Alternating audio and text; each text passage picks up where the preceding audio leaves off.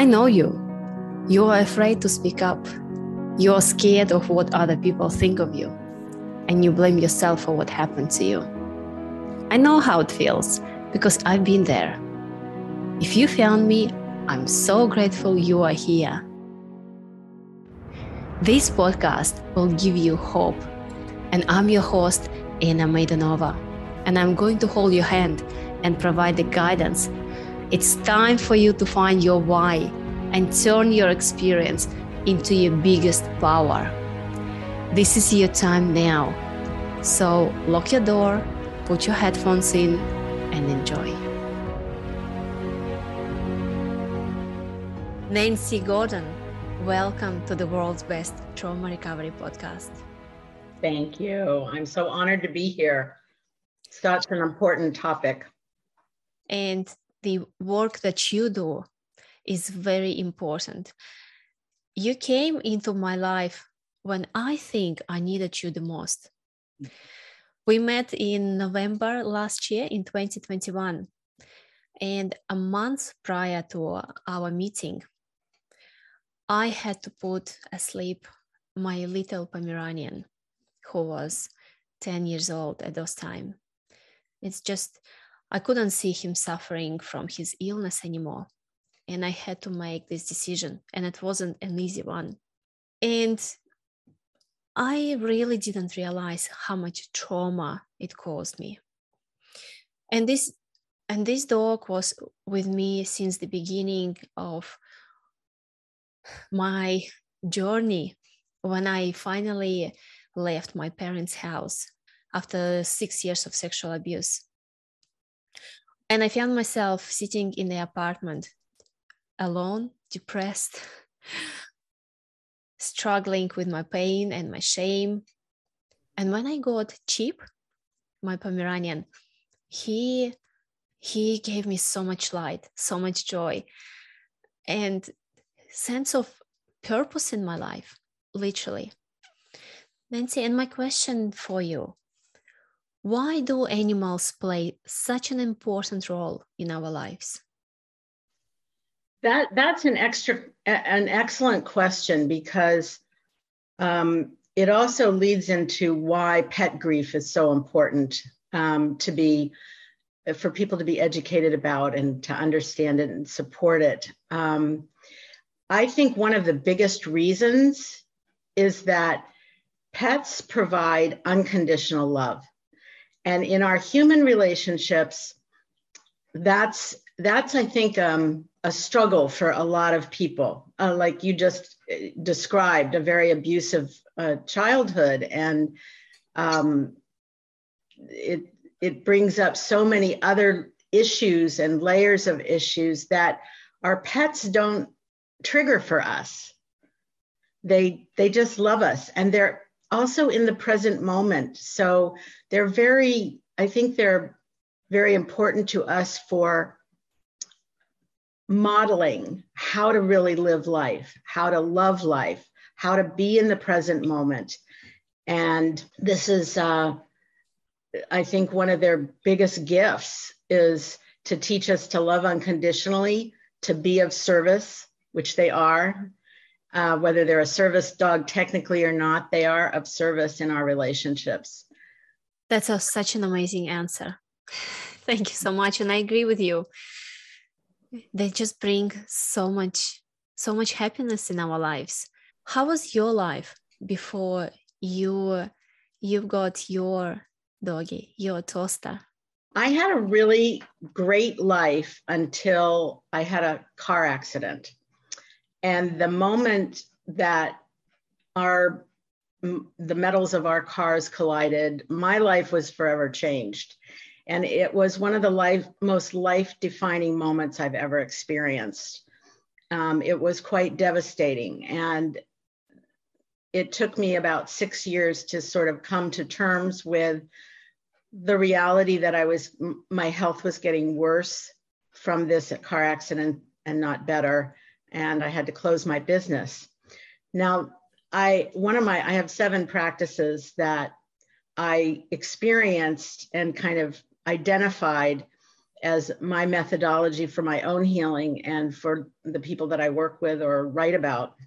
And one of those practices was about surrendering.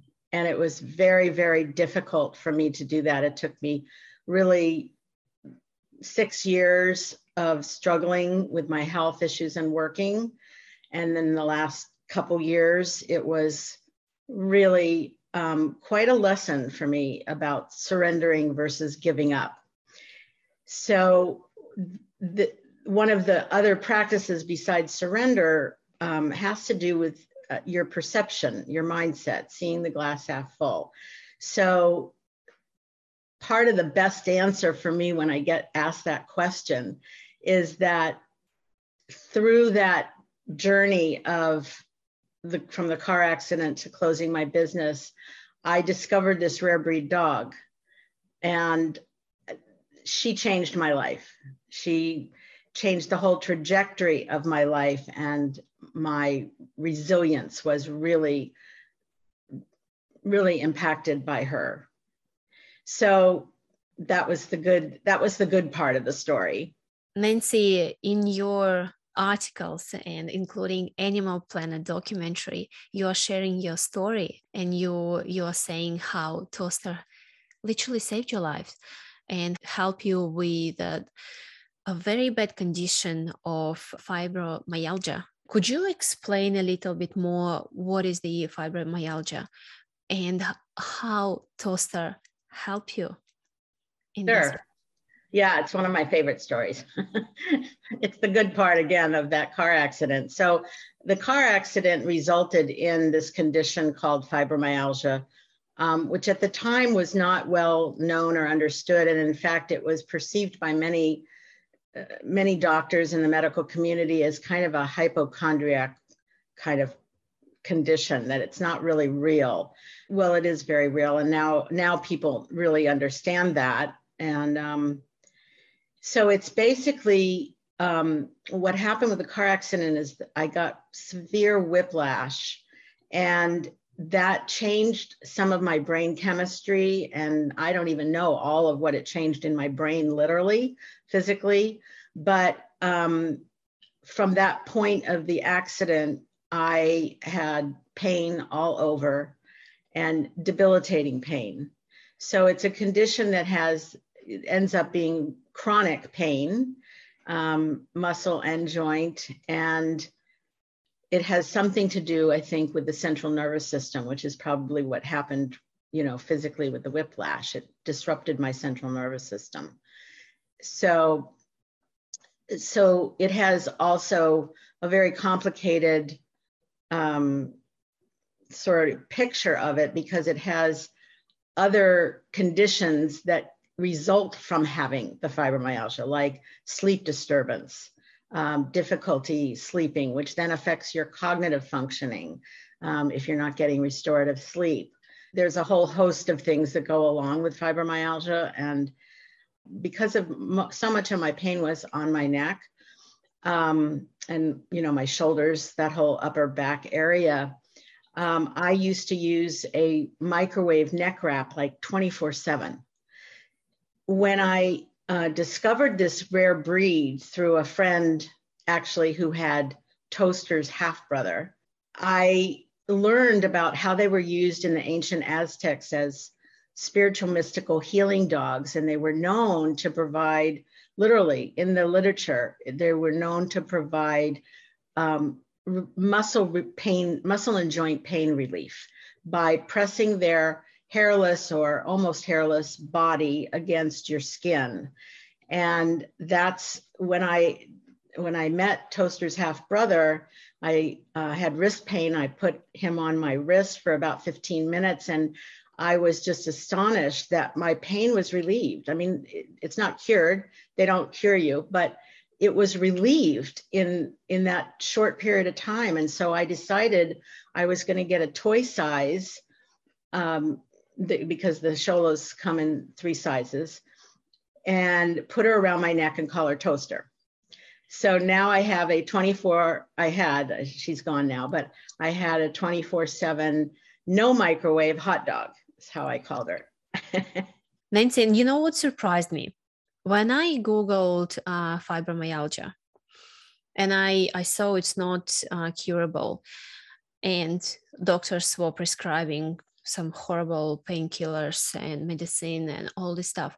But there is nothing about the holistic treatment or how animals can help us with the pain. And that's why I think your message is so important.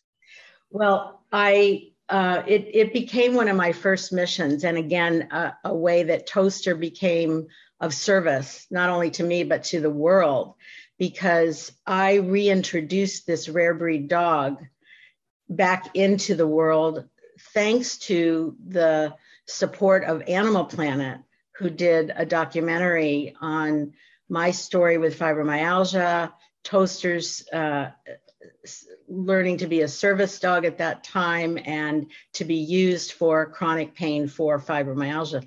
And they were just looking for a pregnant dog to do a story on.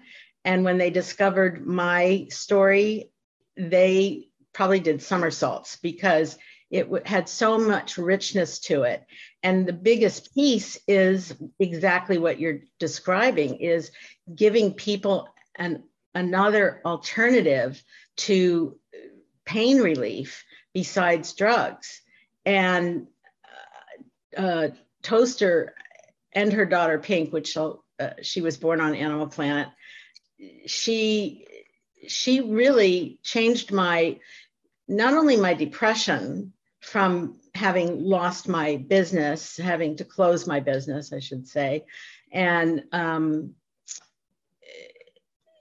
all the depression that comes from the physical source of the pain. Pain, it's all pain is often associated with depression, vice versa. And not just that, but she really she got me out. She got me walking, which is again another one of the ways that animals help us uh, like dogs because they get us moving. They have to be walked. You know, they're not happy if they're not, they're not healthy if they're not. So even on the days that I felt my worst and had maybe two hours of sleep, I still got up, walked her, fed her. And by the time I was done all that, I was, uh, you know, kind of ready for my day to do whatever I could with it. You know what? I 100% agree with you because when I had to take my doggy out, I would meet our neighbors.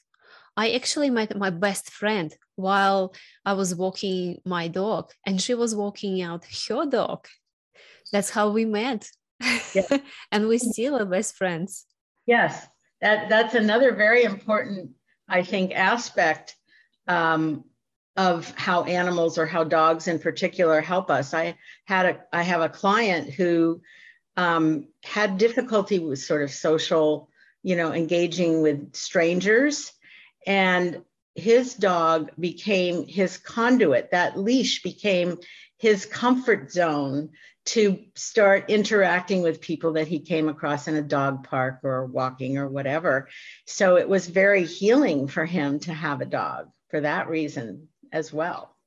Yeah, pets just bring so much, so much value and so much gold in our lives. yeah.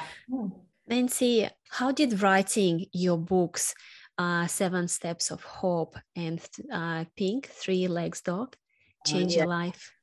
Well, as you as you said earlier, um, you thanked me for getting my message out to the world because it does help so many people. So that was a big motivation for me to write books. And I'm continuing. I'm coming out with one on anticipatory pet loss grief very soon.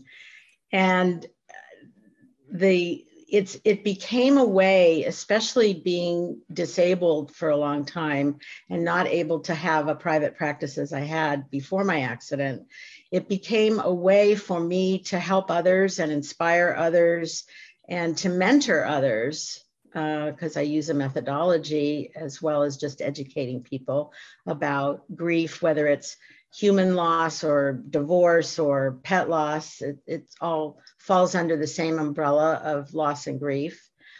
So it it's a very very important way for me to feel like I'm fulfilling my purpose here on earth to help other people. So it became a really uh, beloved way for me. I love to write. I could write every day, all day. Nancy, how did you deal with Toaster's and Pink's death? Like I deal with everything in life, it's a journey that I face and learn what it has to teach me. And what I write about in my books, especially about anticipatory um, pet loss and grief, but it applies to anticipatory grief even with humans. It's it's such an important experience for one's own personal growth. And if you get the right understanding education about what grief is, how to recognize it, what you go through, how you can go through it in a more healing way than a traumatic way, it becomes easier to face. And the truth is, loss and grief is something we are act- literally born with.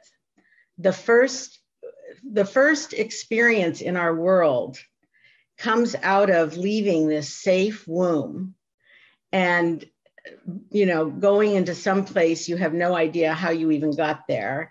And it's cold and it's bright and uh, the first thing babies do cry. Mm-hmm. that's that's grief.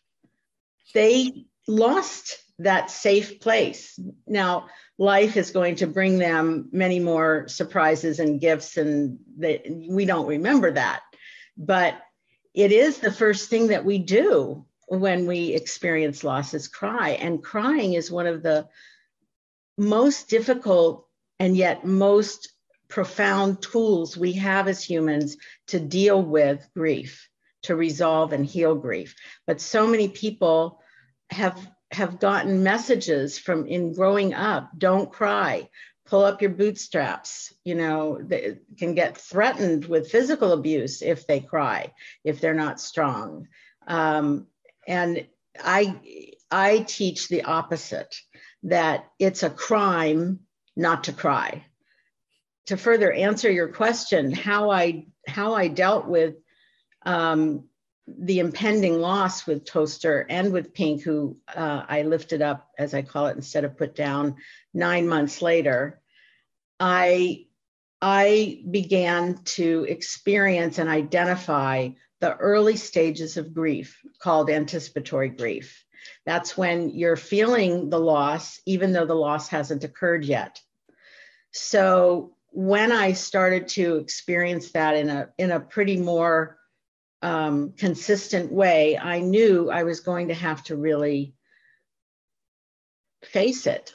And it was something that I felt at that time and prior to that time, I couldn't face it. It was unfathomable to me. I didn't know how I would ever go, go through losing Toaster, much less Pink nine months later, and, and survive it. I didn't know how how, I didn't know how I could live without Toaster. She had been with me for 17 years.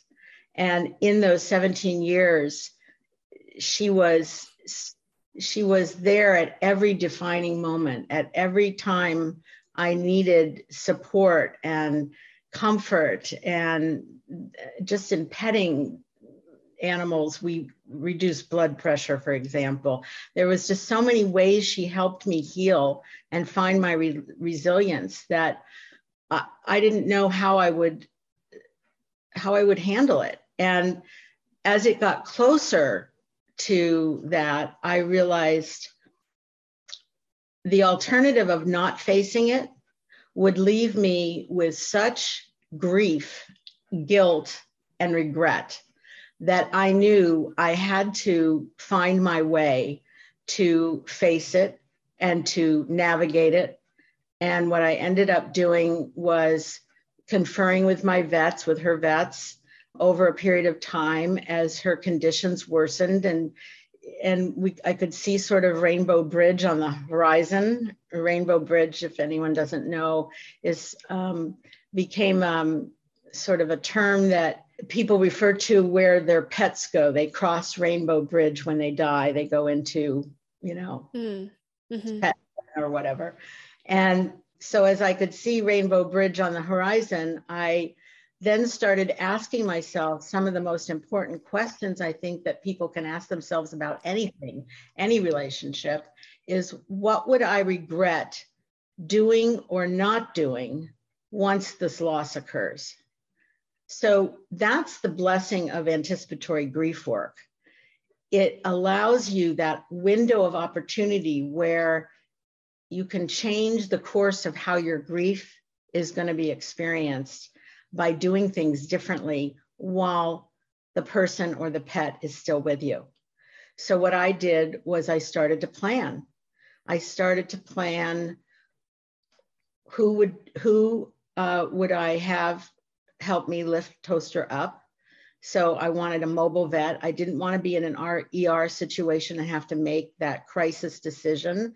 That's where trauma, I think, comes in a lot with people for any kind of loss, but especially in with pet loss, um, there's no there's no often time for goodbye for making it not a traumatic experience for the pet or the person.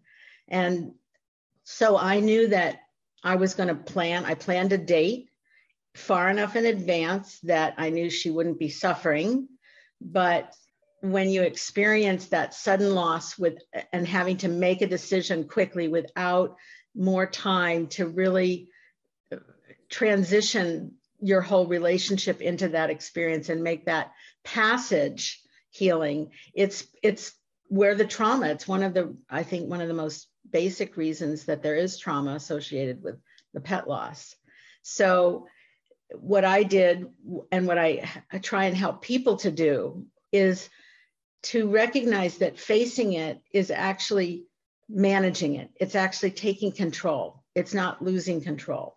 It's taking control of whatever degree you can about how this loss will go and how it will affect you and how it will affect the animal.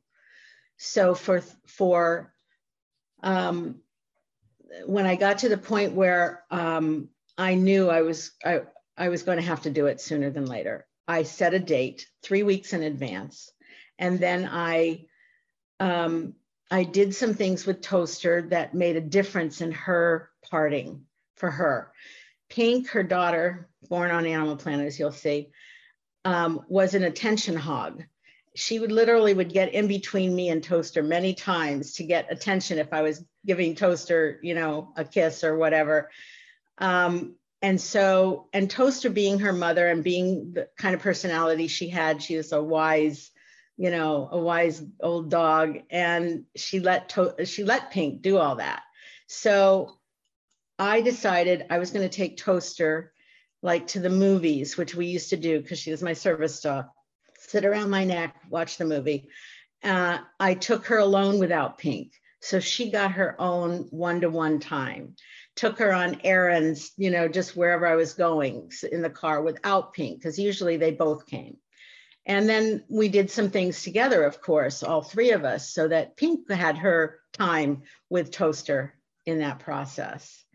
And then I set the date and made the last couple days really, really special. I was, you know, I was very present. I was there for her she she got a lot she had a lot of joy in those days and when it came to you know the actual lift up i gave her a piece of i held a piece of hershey's chocolate bar in my between my fingers because she she unlike pink she loved chocolate and so anytime she could get into it she did and then so she had a couple i hate to say a couple trips to the er to get her stomach pumped um, so, but I knew that she would love that. So I held the piece in my hand. And my only regret about how I did this lift up is I didn't videotape it. And so we missed getting on video the absolute astonished, blissful look on her face when she started licking the chocolate was like she looked at me literally. She looked away at me and went like, "Wow, are you kidding me? I get to do this?" And so she loved that. And then when it was finished and she the medication still had not, you know, taken full effect, I asked somebody to run and get me a spoonful of peanut butter. So um, because she loved peanut butter too. And so I held the spoon and let her lick the peanut butter. And so I named that ritual, that uh, incredible honoring of her and all of us that were present um, as the Reese's peanut butter lift up. So that's a good example of, you know, how you can use the experience to take it from a traumatic one, which it was when I first thought about how am I ever going to survive this, to a healing parting that was memorable. I mean, I as I think about it and tell the story, I I'm so I'm so it just fills me with joy that we had that experience. I'm bawling my eyes. I was also very close with my with my dog. He was like a baby for me. I had him for two years and then I was moving to Australia and I couldn't bring him with me. So I left him with my mom and she loves she loves him more than anything. So I knew he's in the good hands. But after I left, my mom was saying sending me messages and he's still lying next to the door and crying. He spent a week lying next to the door. He was refusing food, water. So when I went back, he recognized me. After all these years, I couldn't believe it. So, and we spent some quality time together for one month. But he was really suffering. He had a heart disease, and his heart was enlarged, and his liver was enlarged, and he would spend lots of time just hiding under the couch. So I had to make this decision to to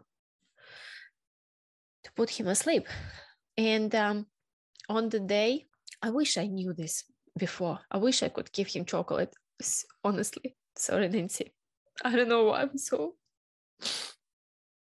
Well, it's it's painful. You're still in a, really the early stages of loss and grief, and you know, I think one of the most important things to understand about that uh, the, healing that loss is to have self love and have self compassion with no apologies. When people apologize for crying, again, to me, that's like the crime. It's like there's nothing to apologize for. It's a natural response to loss and grief. And the deeper the loss, the, the deeper the relationship was, the more meaning that the relationship has. You called Chip your like your baby. So you're like the parent. Well, parents are not supposed to lose their children. They're supposed to go first. So the the more meaning there is in a in the relationship, the deeper the loss and the longer, you know, often that it takes to heal it. The more that we face the loss, conversely, oddly, the the easier you get through it. I've had clients that work with me for, you know, six, 12 weeks. And in that process, they're in a totally different place from where they were um, when they started because they did the grief work and faced it and allowed themselves to cry. There's nothing to apologize for. In fact, you should congratulate yourself. And the, the day we were putting him asleep, he got an injection. I think he knew, uh, definitely knew what was happening. And he started to fall asleep. And my mom was holding him in her hands. And then he was falling asleep. He closed his eyes. And then suddenly he just woke up. He looked at me because I was so close to him. And he just started to kiss me. He he was kissing, kissing, kissing me, and then he just fall asleep.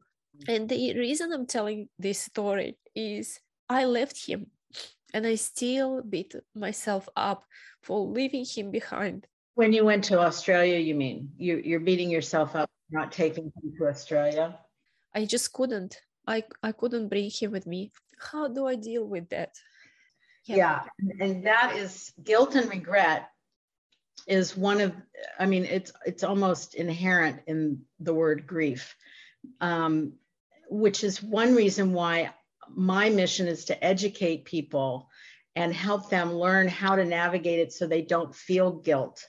And and so in your case you you made a decision and it sounds like it wasn't an easy decision. It, you it was a thoughtful decision it was i'm guessing in the in best interests of everybody including chip to stay.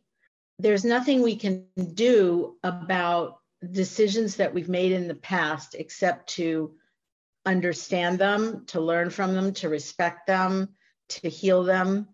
Um, hanging on to that guilt doesn't serve you.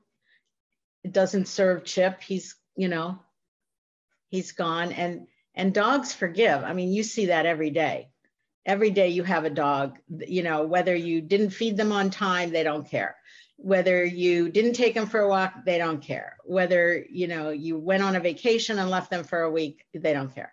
They forgive you in the end.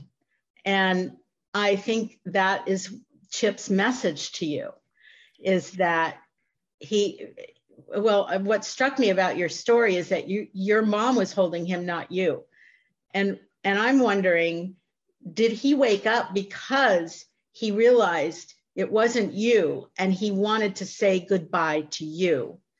And so you were right there. And that was a blessing to him that you were there. And he and he thanked you. He said goodbye. He that's what dogs do. They kiss you. They they they kiss you goodbye they kiss you hello they kiss you i love you you know and so he was saying to you it's okay you know i love you period i love you and so there's nothing to feel guilty about. You did the best you could with the information you had at the time. And that's true for all of us whenever we make difficult decisions that, you know, sort of create a, an experience of what uh, is called cognitive dissonance. Um, I experienced that a lot with Pink when I lifted her up. That's another whole story. But um, cognitive dissonance is the experience where you have two competing and conflicting feelings or thoughts or decisions to make. And so you wanted to go to Australia and you wanted to take him. And those are competing in this situ- in your situation, they were competing decisions.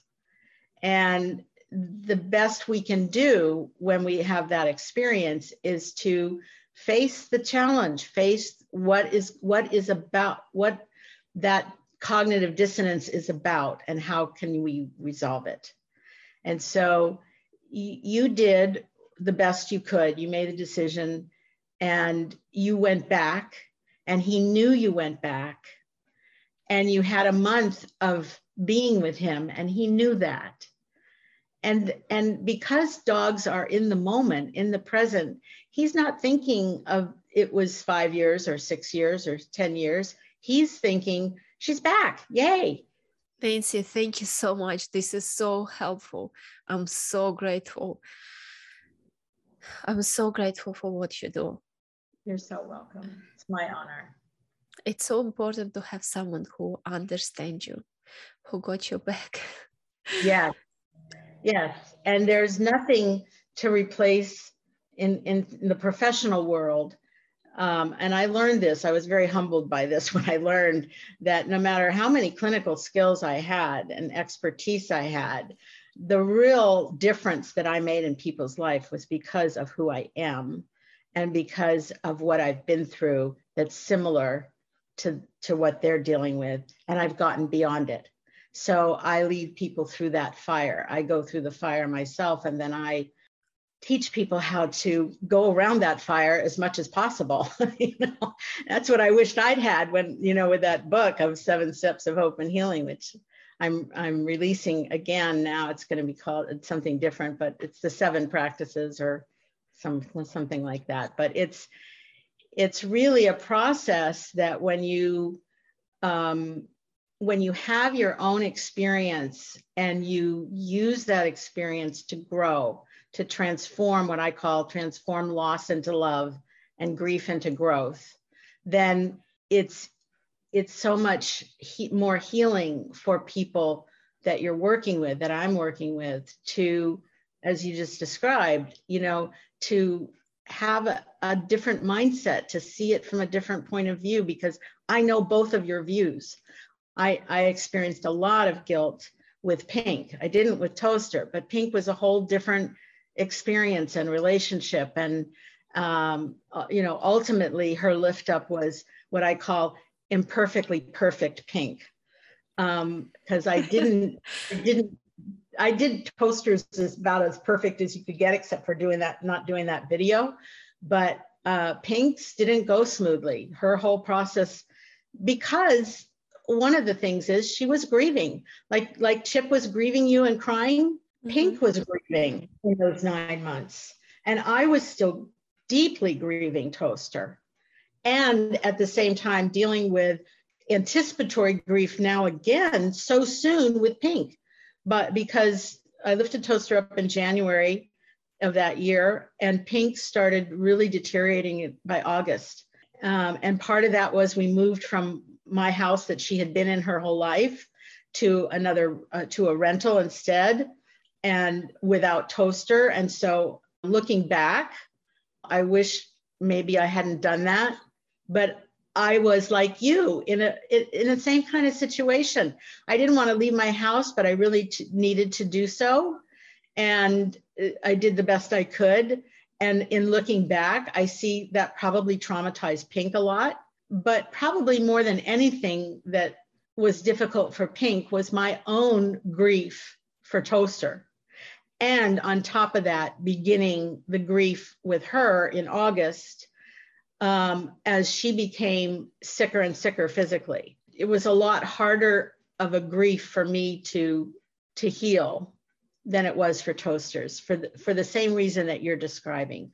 But you can heal it as you face it and as you get the right support and as you're able to share it with others not you know whether that's a friend or family but with people that are safe people that you can trust people that understand and don't judge you you know i have so many clients that say to me you know they don't have anybody to talk to except for me because their family says well it's just a dog you can get another one you know or or, or it's been six months you know what's wrong with you? Well there's nothing wrong with you. Grief is a whole journey and it takes however long it takes for each person and each grief is different because the whole process is different because the relationship is different you know you're close with your mother, you're not with your father, your father abused you, that those are going to be very two different grief journeys. That's what I realized. It was for me easier to deal with my own trauma than with the trauma of losing my pet. It's amazing. And it's so timely because there is a, a pet grief awareness week is coming in mm-hmm. March.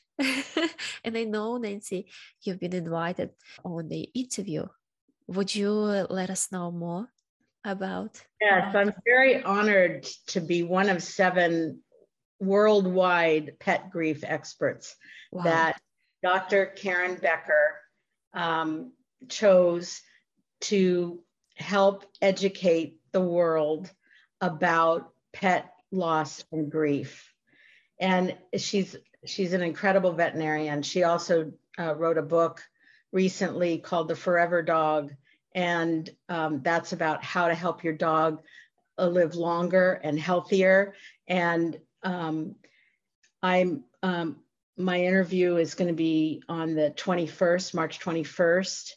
Um, we'll, we'll give a link here so people can, can um, watch it and watch the whole week, I hope, because there's information, one interview per day. So there's seven of us. My interview is about a deeper dive than we've done here on anticipatory loss and pet grief. Even though what I focus on most is the anticipatory stage of grief, um, which I consider the first stage of grief um, compared to the five stage model of Kubler Ross's. I think anticipatory grief is as profound a stage as any of the other five. Grief, I, you know, anticipatory grief is one stage that leads into the next stage of grief, you know, after the loss.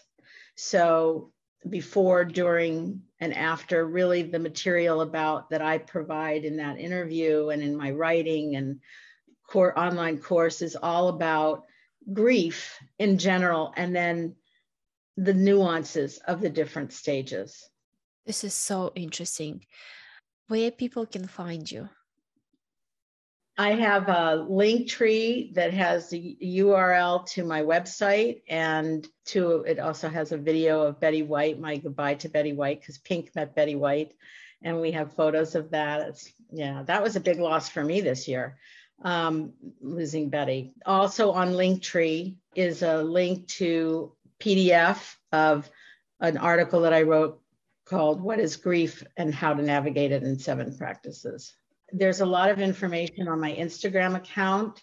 Uh, so if you follow me on Instagram, which is nancy.gordon.global, there that whole Instagram account is devoted to loss and grief and particularly pet loss with a lot of personal stories and lessons that I've learned through Toaster and Pink the link tree is Nancy Gordon, link tree slash Nancy Gordon Global. Wonderful. Nancy, before we go, do you have any concluding thoughts?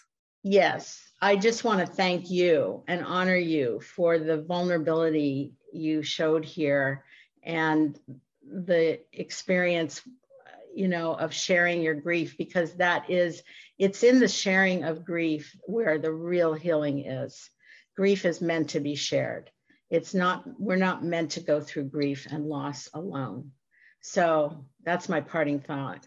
Thank you for what you did here too. And thank you for having me. It's my absolute pleasure, Nancy. Ladies and gentlemen, Nancy Gordon. Thank you for being here. I know it's not easy, but there is a part of you who is ready to take this journey all the way, and I can help. Reach out to me directly at anna at annamaidanova.com to get work. You can also connect with me on Instagram, Facebook, LinkedIn for more healing stories and magic. This journey isn't possible to do on your own, so make sure to like, subscribe, and review the podcast so we can help more people like you. If you have someone in your life who is struggling to overcome their trauma. This is something you can give them that truly can change the course of their life forever. We'll see you next time for another episode of the world's best trauma recovery podcast. And just remember, you are able to help yourself, and you can do it right now.